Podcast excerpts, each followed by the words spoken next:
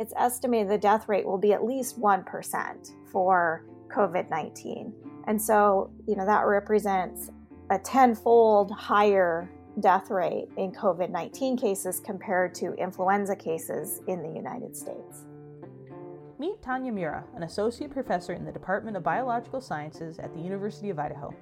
Unlike many of us, Tanya knew about coronaviruses before the current pandemic.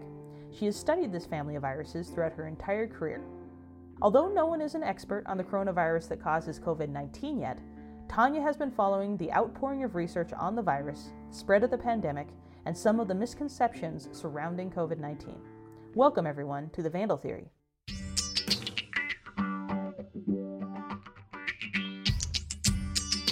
Hi, everyone. My name is Lee Cooper, and I'm a science writer here at U of I and your host for The Vandal Theory, a podcast about science and research at the University of Idaho. Throughout this special season of the podcast, which is recorded and produced in my kitchen, we're going to meet U of I researchers who have insights into the current COVID 19 pandemic and its effects on Idaho and our Vandal family. Tanya and I discuss the specifics of the virus itself. Hi, Tanya. Thanks for joining me today. Hi, Leah. Thanks for having me. Well, Tanya, I know that you have a background that overlaps a little bit with COVID 19. Can you tell us what you do and how it overlaps with our pandemic? Sure. So I'm currently an associate professor in the biological sciences department at the University of Idaho, and I'm also the assistant, assistant director of the Institute for Modeling, Collaboration, and Innovation at UI. My research interest lies in uh, respiratory viruses and studying immune responses and disease pathogenesis in the lungs uh, during respiratory viral infection um, my work with respiratory viruses really started in studying coronaviruses.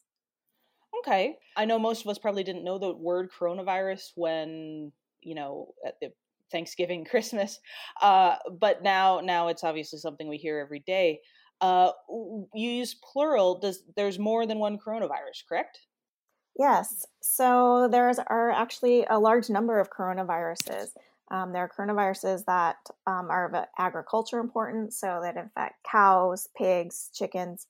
Our companion animals have their own coronaviruses, so cats and dogs.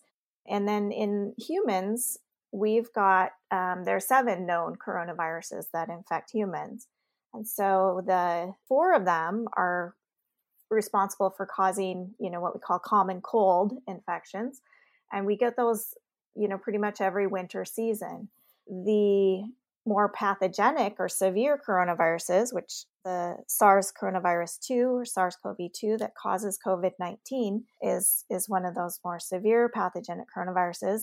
And it's related to the original SARS coronavirus that was emerged in, in human populations in 2002 to 2003, and the MERS coronavirus or Middle East Respiratory Syndrome coronavirus that has an ongoing uh, outbreak in uh, in the Middle East.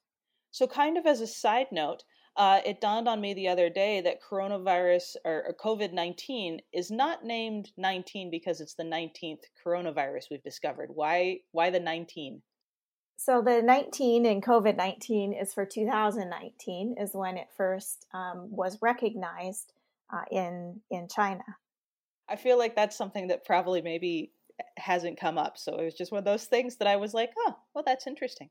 Now, when you were listing all the different types of coronaviruses, one thing I noticed you did not mention was the flu. Are the flu and the coronavirus, other than both being viruses and, and respiratory infections, uh, is there a reason why we should be comparing them? Well, that's a great question. So, influenza, that um, we, we often call the flu, um, and, and we also lump a lot of respiratory viruses into influenza like disease. Um, there we're comparing it to the disease. So as you mentioned, uh, they both cause respiratory infections, and so disease in the and symptoms in the respiratory tract. Um, but other than that, they're really completely different viruses. So um, they differ genetically. Um, they make completely different proteins. Our immune systems see them as as completely different uh, viruses. Uh, and then, you know, as far as things we're talking about for uh, COVID 19, uh, some of the things that differ are uh, the transmission rate for COVID 19 is much higher, um, the death rate uh, is, is higher, uh, and and again, our immune systems don't recognize COVID nineteen because we've never seen this virus before. So you unpacked a lot there. Uh, can we kind of delve a little bit more into transmission rates and death rates? What do those actually mean for us? And can can you kind of walk us through an example or something? Yeah. So uh, the transmission rate, as I mentioned, for influenza and uh, SARS CoV 2 are different. So, with influenza, what we call the transmission rate is just above one. And with SARS CoV 2, we're still trying to figure this out. So, there's a lot of estimates that have, have been published recently, and it looks like it falls between a, a two and a three. Uh, and, and what this means in, in the real world is that with a transmission rate of one, like influenza, each case, so each person that's infected with influenza is expected to transmit the virus to approximately one other person.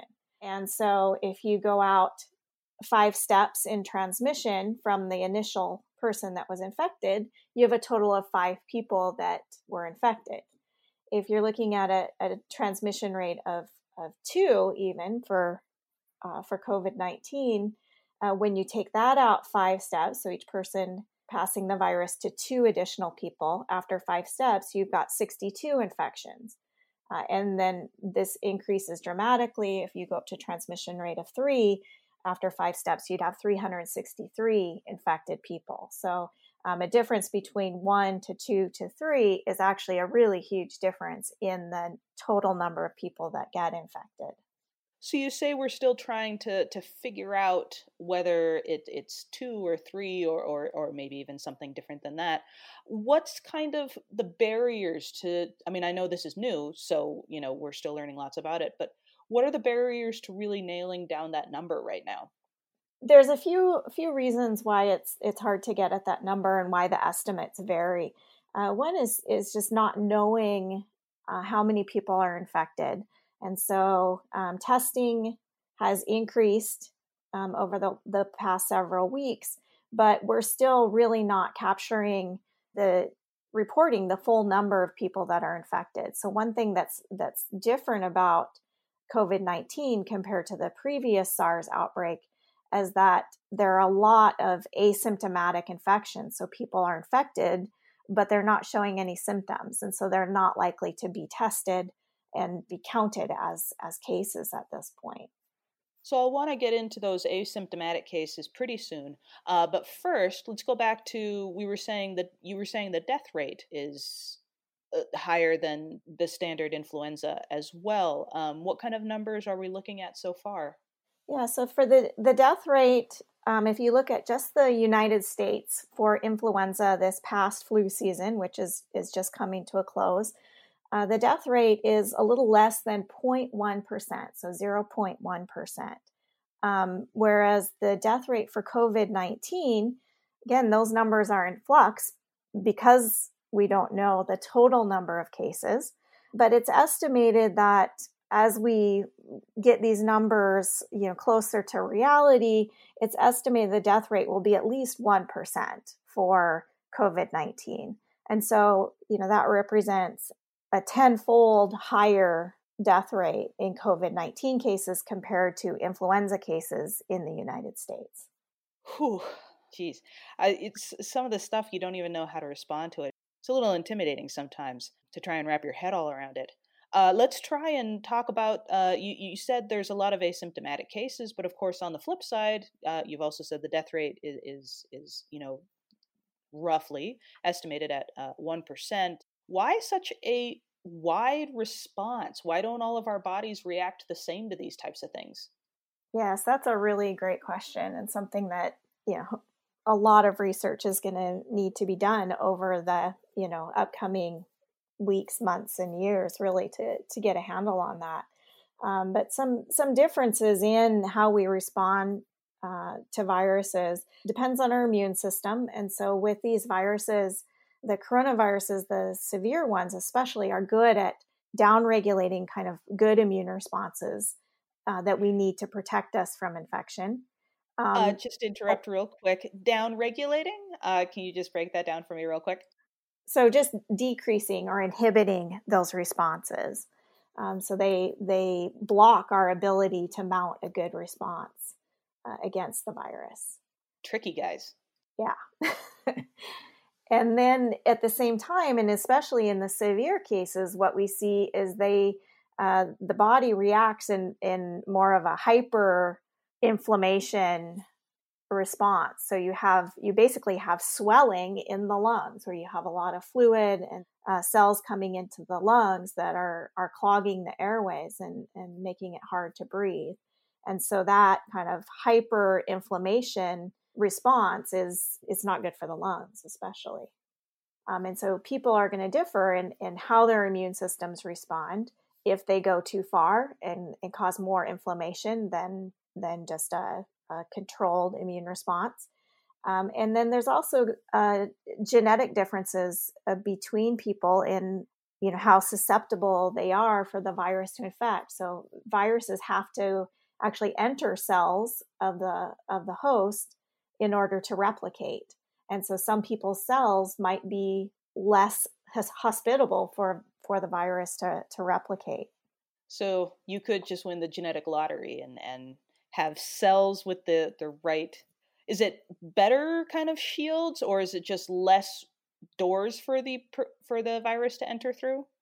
Probably both um, but one one thing uh, that i like the analogy of less doors for the virus to enter um, that does seem to play a role. So we know a lot of, actually from previous work with SARS virus and, and new research on the, the new um, COVID 19 virus that suggests or that, that tells us a lot about how these viruses get into cells.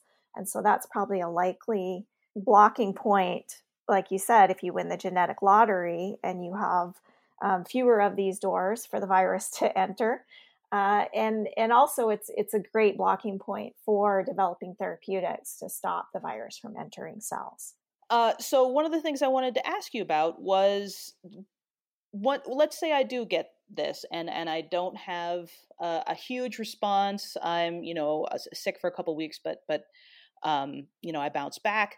Am I going to have immunity to this for the rest of my life for a couple weeks? How does do, do we know anything about that yet? That's another great question i'm, I'm definitely not going to make any promises either way. So one thing we know about the coronaviruses that cause more of the common colds that i was talking about immunity against them wanes over about a year or two and so you can be reinfected by the same virus uh, after you know a year or, or two after after having that.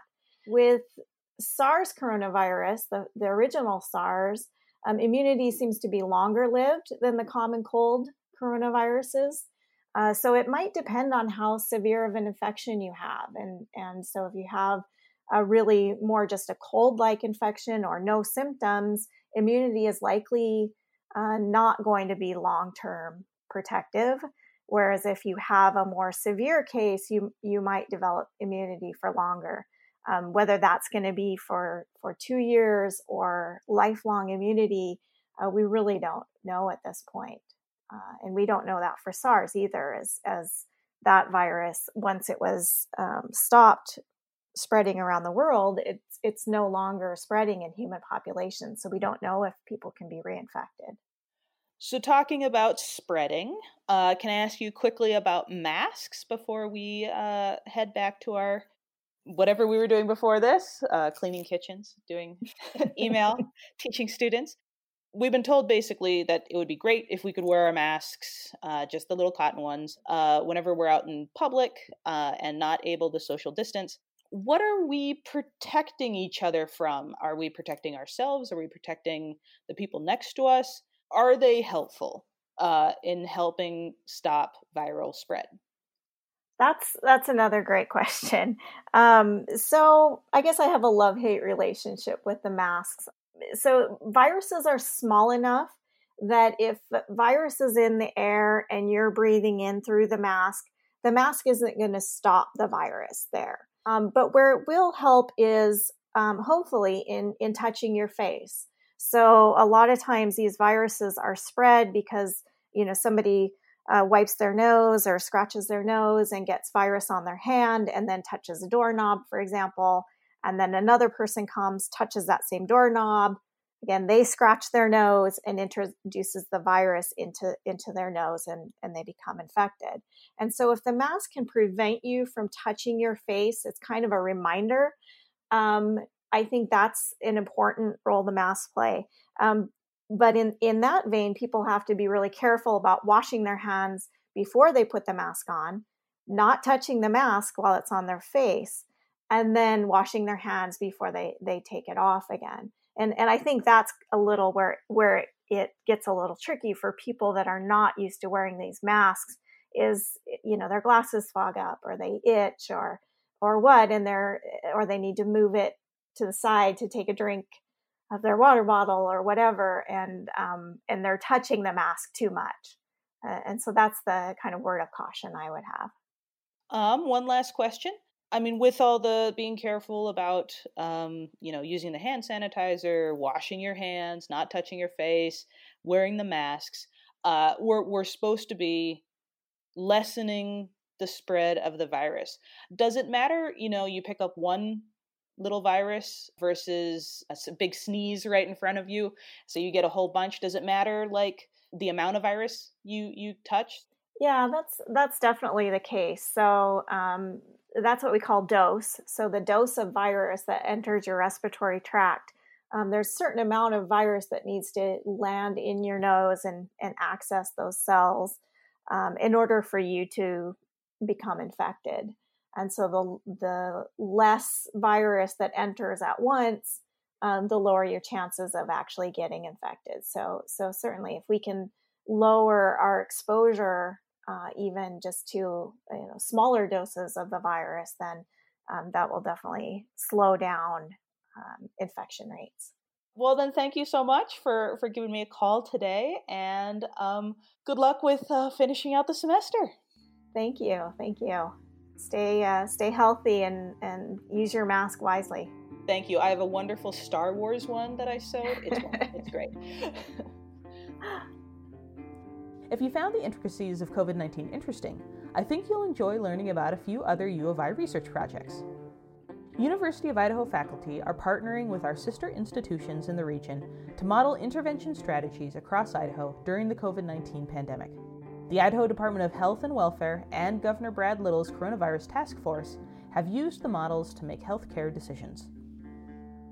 According to fire scientist Leda Kobziar, wildfire smoke isn't sterile, Kobziar used flying drones and vacuumed air into filters to capture microbes found in smoke. Her team found more diversity of bacteria and fungi in the smoky air than in non smoky air. They also found the bigger the fire, the more microbes the smoke carried.